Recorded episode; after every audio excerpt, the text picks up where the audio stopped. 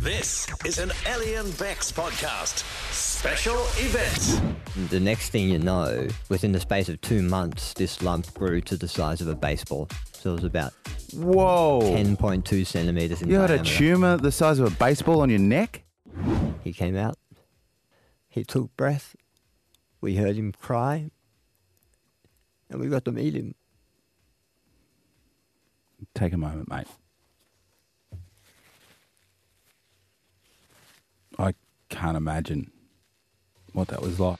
My guest today has been a lot of things in a very short time. An accomplished actor, athlete, uh, head trainer for a major organisation, cancer survivor, and that's not even the beginning. Uh, a hell of an inspirational bloke. He is the brains behind the insane workouts we did that produced amazing results for our six dads in the CFM Jets Dad Bod squad. He is Bart Walsh. Welcome. Mate, thank you, thank you, thank you, thank you. Thank you, thank you, thank you. No pictures. No pictures. He hasn't had his makeup done. It's quite a resume for a 30 year old man. It is. I don't know. I've, I've always had the, the ethos of I'd like to try a lot of things, and if I'm not really, really good at a lot of things, at least I can be mediocre at a lot of things. And Jack of a- all trades? Yeah, something like that. Master of none. Yes. Something I should tell you guys after having had Bart as my PT three, four times a week for the last eight weeks is he doesn't handle praise or compliments terribly well, which is unique for a personal trainer. And given that the, I guess the theme behind this chat is I wanted you to tell your inspirational story, it will make for some awkward moments. So, Of course. potentially grab the tissues on this one. Here in Queensland now, but it didn't start here, did it? Uh, you're a Wang boy. I am. We should explain to people what that means. Yes, it's, it's short for a town called Wangaratta, Yes. which is in northeast Victoria. But my, my family's from all around that area, North uh, Wangaratta, Shepparton, Albury. So we're, Yeah. we're venturing into New South Wales. Some too. really cold, very boring places in my experience. Sorry, I know your family's yeah, still there. uh, you, you got to make your own fun sometimes. Yeah, yeah, but yeah. it's a beautiful part of the world, and uh, I do love going back there. Were you always a super competitive kid? Because I mean, you don't get to being the head trainer of a company like Jets if you're not, you know, incredibly driven. So, were you a competitive kid? Yes and and no. You know, I played sport. I played uh, AFL football, the Superior Code. Oh God. Yes. So there goes half our audience. And let the comments come in. Next thing we're gonna we'll really push the vaccine, uh, and then we'll see how that goes.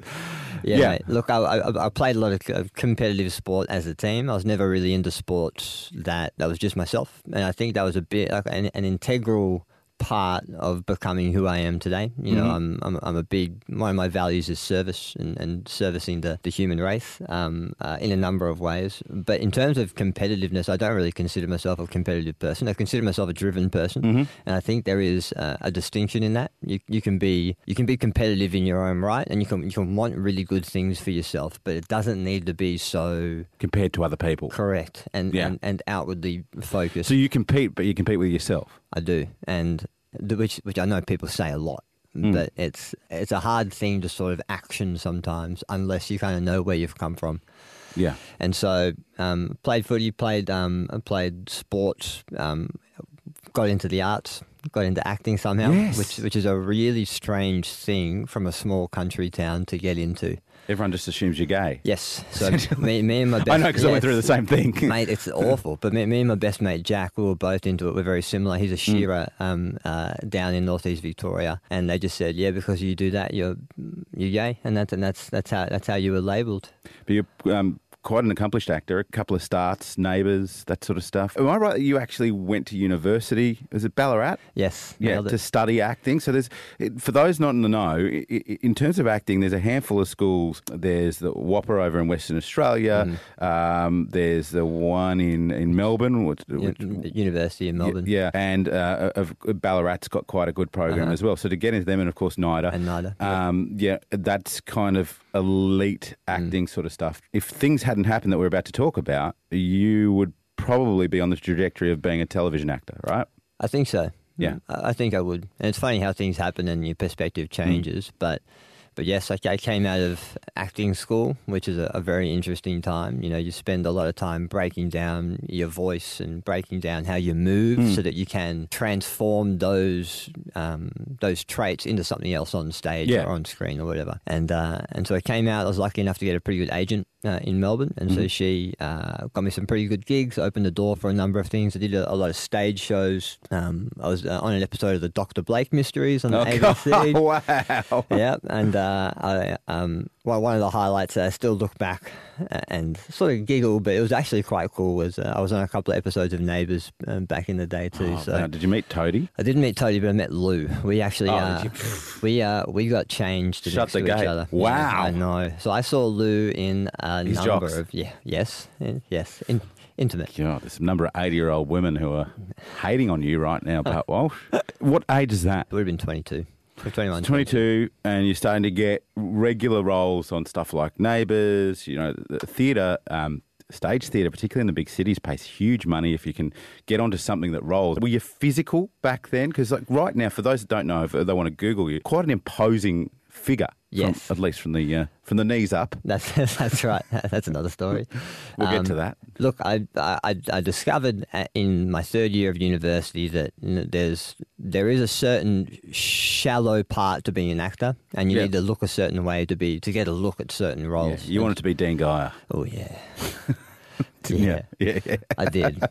I think we all did that Yeah, at who some didn't? point. I mean, even Dean Geyer wanted to be Dean Geyer at that stage. So, mate, yeah, I started exercising in my in my in my third year purely as a mechanism to look a certain way. And so, you know, for for example, instead of getting roles that were, you know, a, a pretty generic romantic lead, all of a sudden I was being put up for roles like in um um what's that show Spartan? It was uh it was on Oh, this is Sparta? No. something like that. Yeah. So you were like a warrior type situation. Yeah, which was awesome. Yeah, and like, love that. mate, and like if you got that role, you know, shipped off to South Africa, Yeah. three months training camp to get jacked, and then you're on the screen. Like that's That's still your dream, I think, in a yeah, little one day, in a little, one day. little way. Put the feelers out. Maybe maybe, maybe we'll get there one day. So things are taking off, and I know from having a background in acting overseas and whatever else, you get a good agent, you get on a roll, and, Mm. and you've got to make hay while the sun shines. You're 22, 23 at that point, world Mm. at your feet, and it's hard not to get intoxicated by the fame and the fact that you're starting to look bigger and all that Mm-hmm. sort of stuff. And then all of a sudden, something starts happening with your neck. Mm. When do you first start realizing that something's wrong? it was on January twenty first. It's very accurate. Thank Typical, you. Typical I, Bart. I, I remember exactly where I was. I Does was not on- miss a rep.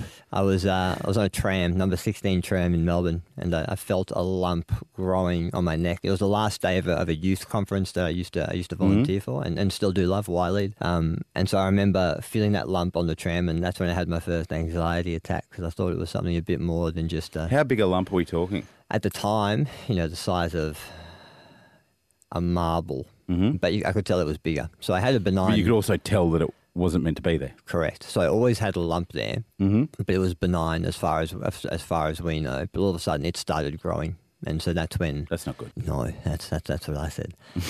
and uh, and the next thing you know, within the space of two months, this lump grew to the size of a baseball. So it was about Whoa. ten point two centimeters in You had a tumor the size of a baseball on your neck? I did, and you, you can't you can't uh, you can't miss that. It was quite It's not a pimple, is it? No, even though I uh, did try to pop it, not a pimple. Most definitely So- not.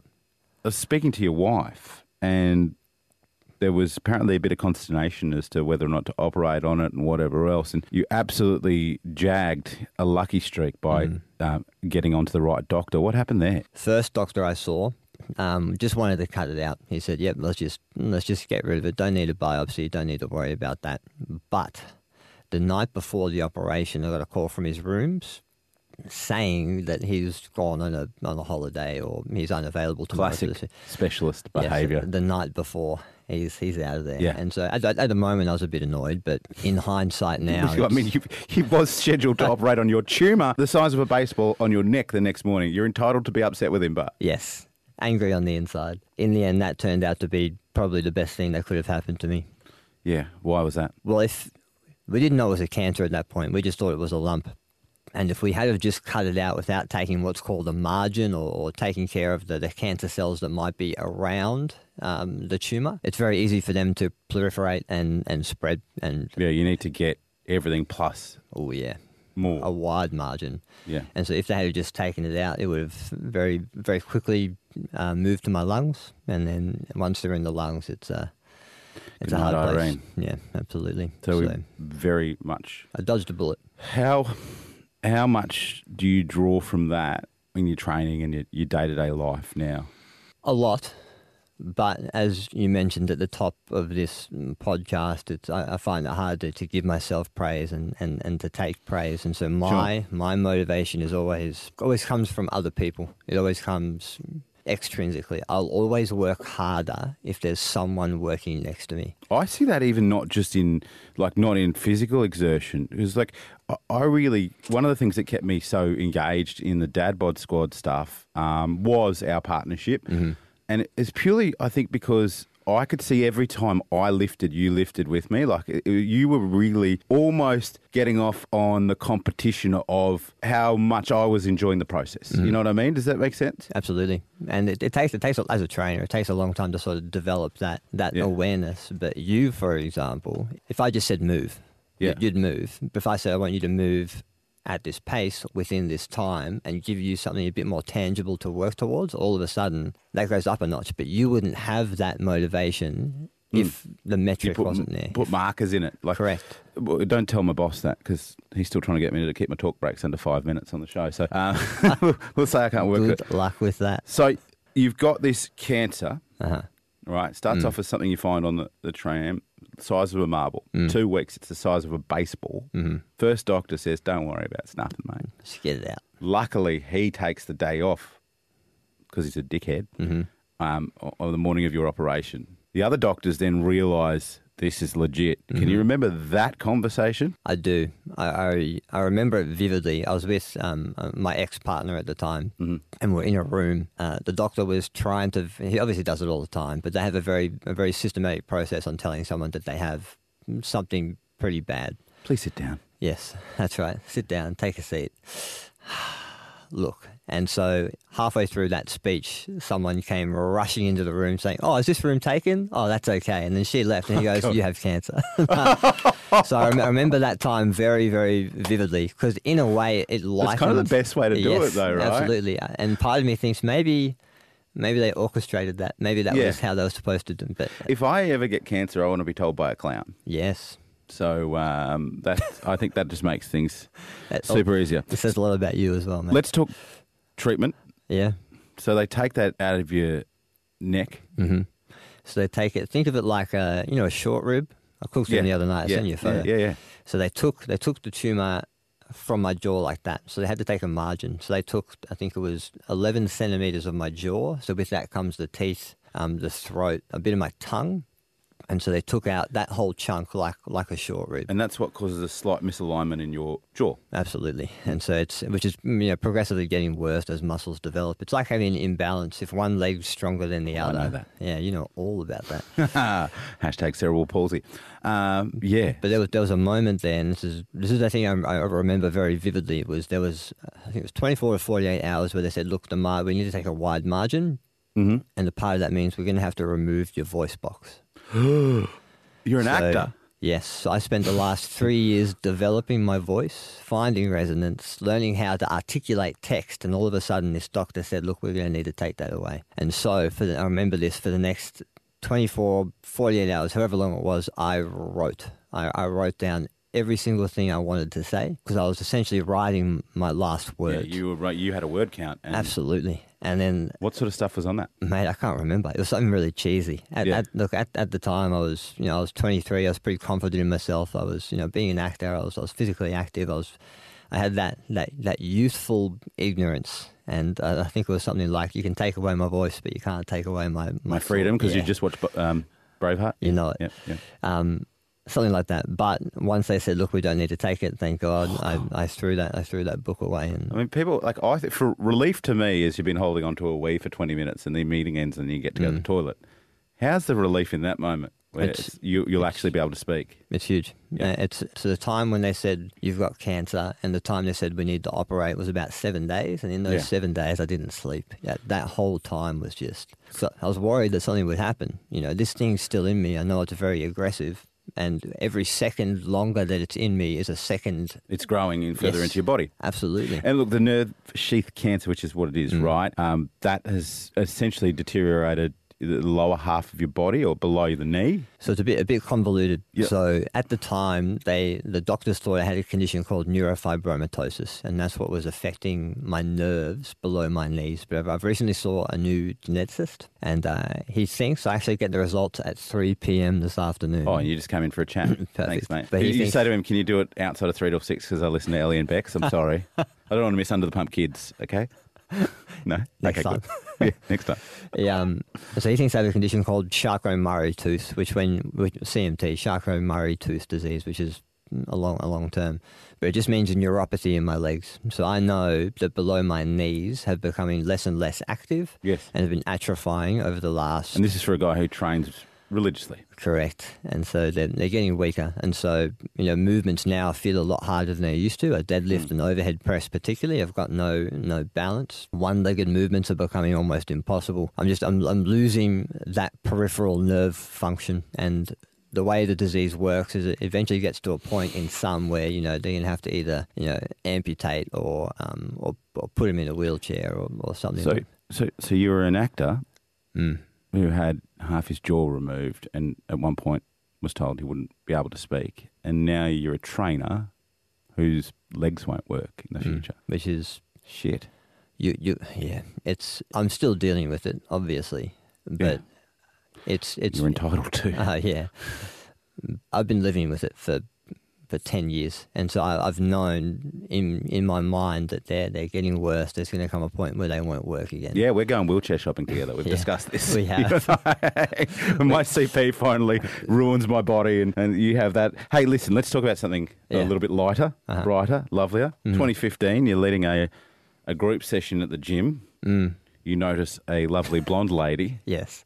Take us through that, because I want to tell you this. I'm talking about your, your uh, hopefully soon to be wife, uh, your fiance, Mhm. Jane. Yes. And she says, and I quote, meeting you was like being struck by lightning. It's pretty hard. So your description of the event must must be pretty good, It, mate. it was. It was. It's not that good. I, I Raised by lightning, near lightning. yeah, yes, in the vicinity. Mate, look, I take my job pretty seriously, and and did Yeah. back then too. So every time I saw someone's movement pattern or someone on the floor, Oh, I know.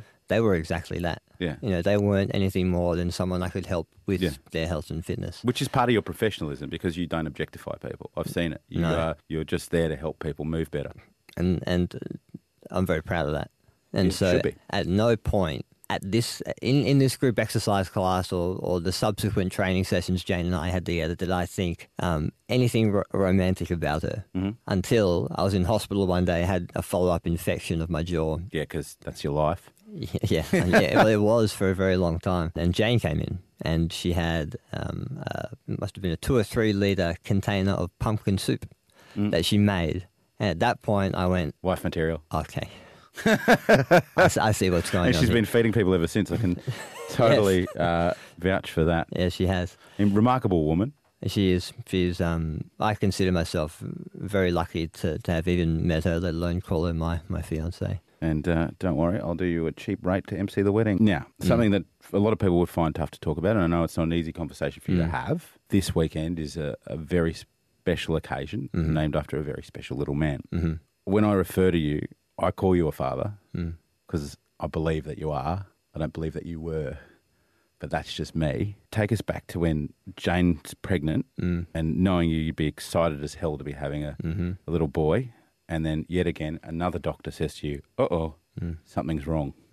It was the twenty week scan, which I know you and Lisa had Yeah, we just had. just a few weeks Oh, ago. as I was on my way out the door to go and get it, you were like, "Oh, that's when we found out we had trouble with Aurelian." And I was like, Oh. "Oh, shit!" oh no. Don't worry, we'll- we're good. We um, yeah, I I remember pretty vividly. The the radiologist, ultrasoundologist, ultrasound expert was was was quite young and and new, and obviously she hasn't had um instances where she sees things on the ultrasound that aren't meant to be.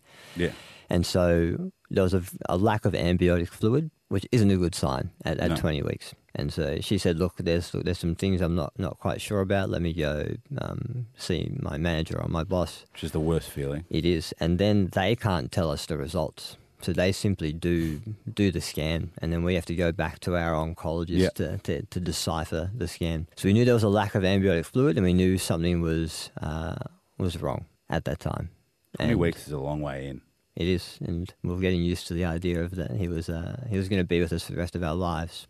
But then You're buying shit. People are, you're Yeah. telling people you're showing at 20 weeks. we are absolutely. Yeah. And so we told everyone, everyone knew, and that and that's that was one of the hardest parts. And then we so we had a choice essentially, and the choice was we could end his journey now and uh, and save a bit of pain and a, a bit of heartache, or we could see the journey through. You know, there is that tiny little slim, Does he get miracle baby? And why don't you deserve a bloody miracle baby? You've freaking had cancer. and we wanted we wanted to have that chance. And you have tried so hard to have a child. Mm. It's your choice. It is. And so we, we wanted to see the journey through. And I've always considered myself a very lucky person. Um, and I've always thought that luck is preparation meeting opportunity, like, like the quote Mm. says. Yeah. And if luck was to prevail, You had to be in the fight. Take your time.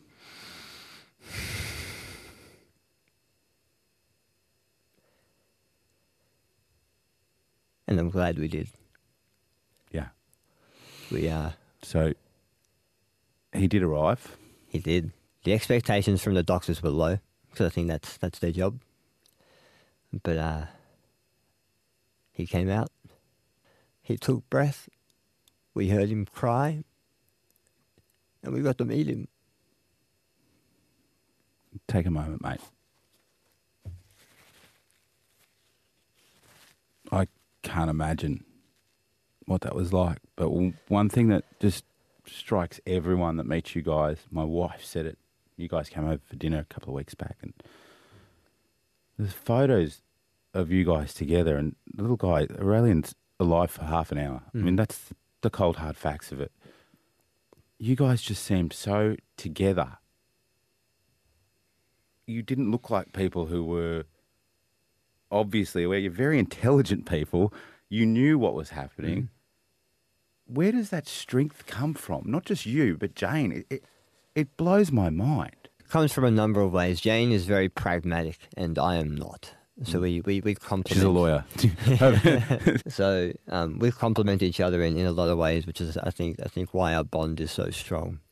And so we were able to, from my side of things, block out what we needed to block out, but also consciously think about things that we needed to think about to get through this period. We had a nice balance of dealing with it by forgetting about it and pressing on. I think that's why you know we, we worked so well um, so well together, and we, we knew it was going to be hard, and we played out all the situations within our head as as much as we could. I suppose the, the combination of, of, of pragmatism and escapism came together in, in, a, in a, a, a beautiful union to, to get us through, and that's that's where, mate, we're we're stronger together. As, as a human race, we are we can do so much alone, but we can do so much more together. Nothing, um, in my experience as well, strengthens a partnership like losing a child. Because you, I know for, for us, it was this situation where initially we disagreed on what avenue we should take. And I'm sure you guys had the should we keep, should we keep, etc. And then I just clicked into, well, I need to do whatever Mm-hmm. it is to keep my wife strong and happy. And in the end, that's always going to be the right decision Absolutely. because you know we don't talk about it often, and we're bloody blessed beyond belief. We're not religious, but we're blessed beyond belief to be hopefully welcoming a healthy boy in January. But after that, you just you can't go through worse. Mm. So, That's right. so It's only up. if you're if you're still together post that, it's it's only up. You're right. He was a very special little boy. I never met him, but in some ways, I think about him often. Mm. Um, this weekend, and for anyone listening post the release of this, um, we're talking about the end of October, and it'll be happening next year as well. You've come up with a unique way, a very trainer way, of honouring your son's memory. Yes. When What am I doing Sunday morning?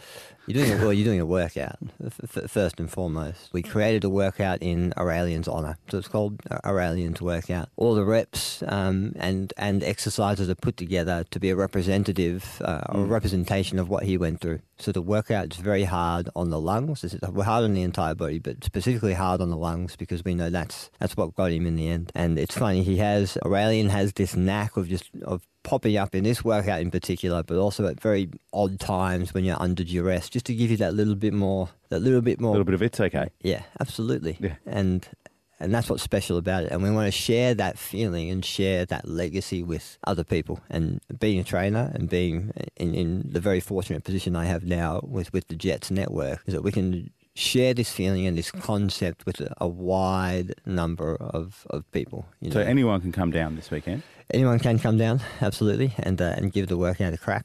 It'll be um, a lot of fun. It involves uh, Every time you say that to me, it's absolute bullshit. I'm sorry. the greatest respect of what we're talking about right now. Every time you told me it'll be fun, it's never been fun. But it, it'll, it's, it, it'll. I think it'll be emotionally fulfilling because you know why you're be. doing it. No, absolutely. And when, and when you cross that finish line, it's a, it's it's it's it's something different to then if you just stop the treadmill in the gym. Yeah. it's you're, you're doing it for for a different What are the reason. numbers? Take me through it. All right, you ready? Yeah, I know. I know it's not Uh, easy, Yeah, no, but but remember hard on the lungs. So it's Yeah. 36 deadlifts. So he he made it to 36 weeks. Uh, 11 shoulder to overheads, which could be a strict press or a push press or a push jerk, so just from your shoulder to an Mhm. overhead position. Um, for uh, for being born at 11:48 a.m. 31 calories on an erg of choice. There will be a it.